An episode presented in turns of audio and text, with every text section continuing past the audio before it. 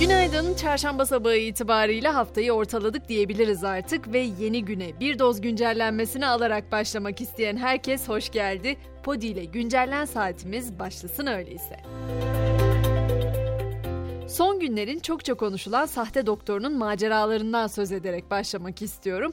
Aslında ben bu konu sonuçlanmadan çok bir şey anlatmak istememiştim ama son gelen haberler o kadar gündeme düştü ki siz de geri kalın istemedim. Çünkü bu yaşananlar çok rahat, çok profesyonel dediğimiz o tanıma oldukça fazla uyuyor plaketler, kimlikler, ödüller, hatta kendi kendine gönderilen çelenkler. Çerkezköy Devlet Hastanesi'nde kendini pratisyen hekim olarak tanıtan sahte diplomalı 20 yaşındaki Ayşe Özkiraz'ın hastaneye doğum gününde Çapa'nın gururu seni seviyoruz yazılı çelenk yollattığı ortaya çıktı. Ekrandaki birçok diziden daha iyi bir senaryoyla karşı karşıya olduğumuz kesin. Biliyorum bunu düşünen tek kişi de ben değilim. Herkeste bir inventing ana hissi uyandırdı galiba bu olay. Bakalım önümüzdeki günlerde bakarsınız dizisi çekilir biz de izleriz. Geçiyorum Düzce'ye. Biliyorsunuz orada 23 Kasım'da bir deprem meydana gelmişti. O depremin ardından Gölyaka ilçesinde bulunan artezyen su kuyusu yanmaya başladı. Sudan numune alındı, incelemeler başlatıldı. Doğal bir olay olduğu düşünülüyor aslında bunun ve depremle doğrudan bağlantılı olmasa da fayların varlığı ile ilişkili yapı olduğu düşünülüyor. Bir de hatırlatmam var bugün için aman dikkat diyerek başlayayım. Emlak vergisi ikinci taksit dönemi ödemeleri için bugün son gün. Ödemeleri zamanında yapmayanlar faiziyle birlikte gecikme zammı da ödemek durumunda kalıyor biliyorsunuz. Belediyelere havale yoluyla ya da e-devlet üzerinden bu ödemeyi yapabilirsiniz.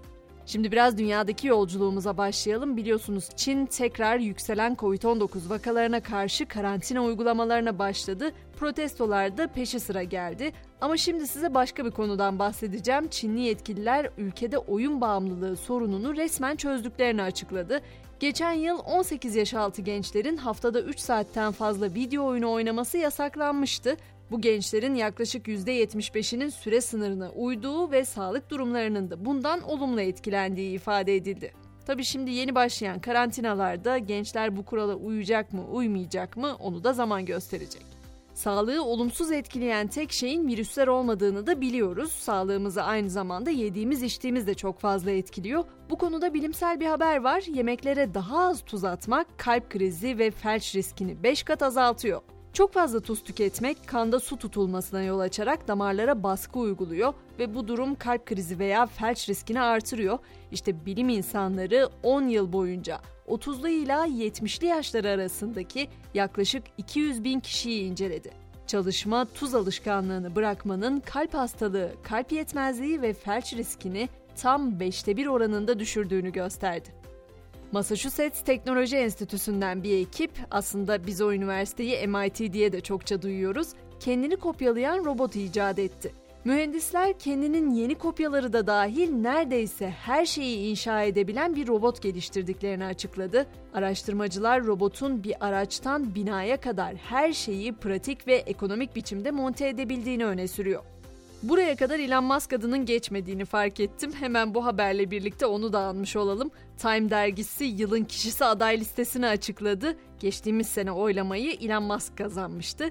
Bu sene ise Elon Musk, Ukrayna lideri Zelenski ve İngiltere Başbakanı Rishi Sunak gibi isimlerin yer aldığı 60 kişilik listede İran'daki kadın eylemciler ilk sırada yer alıyor. Metallica hayranlarını sevindirecek haberi de vereyim. Grup yakında çıkacak olan 12. stüdyo albümünü Lux Eterna isimli teklisiyle duyurdu. Dünyanın en ünlü heavy metal grubu tam 6 yıl aradan sonra yeni albümlerini tamamladı. Metallica'nın 72 Seasons adını taşıyan yeni albümü 14 Nisan 2023'te piyasaya sürülecek.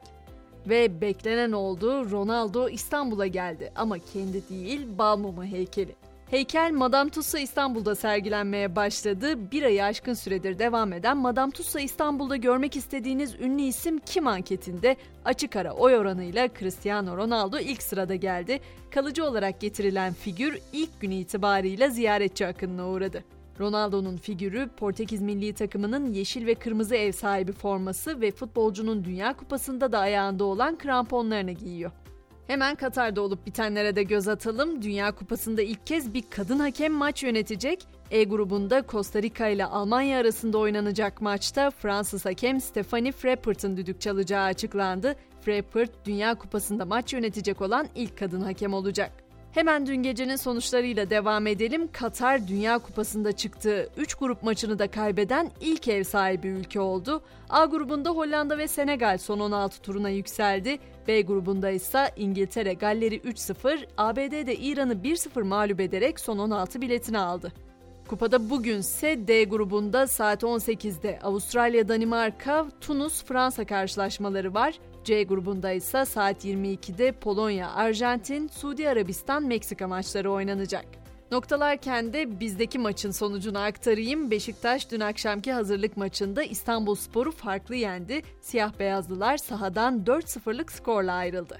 Böylece biz de sabah güncellememizi noktalamış olalım. Akşam saatlerinde 18 itibariyle ben yine burada olacağım. Sizleri de bekliyorum. Herkese güzel bir gün geçirmesini dilerim. Şimdilik hoşçakalın.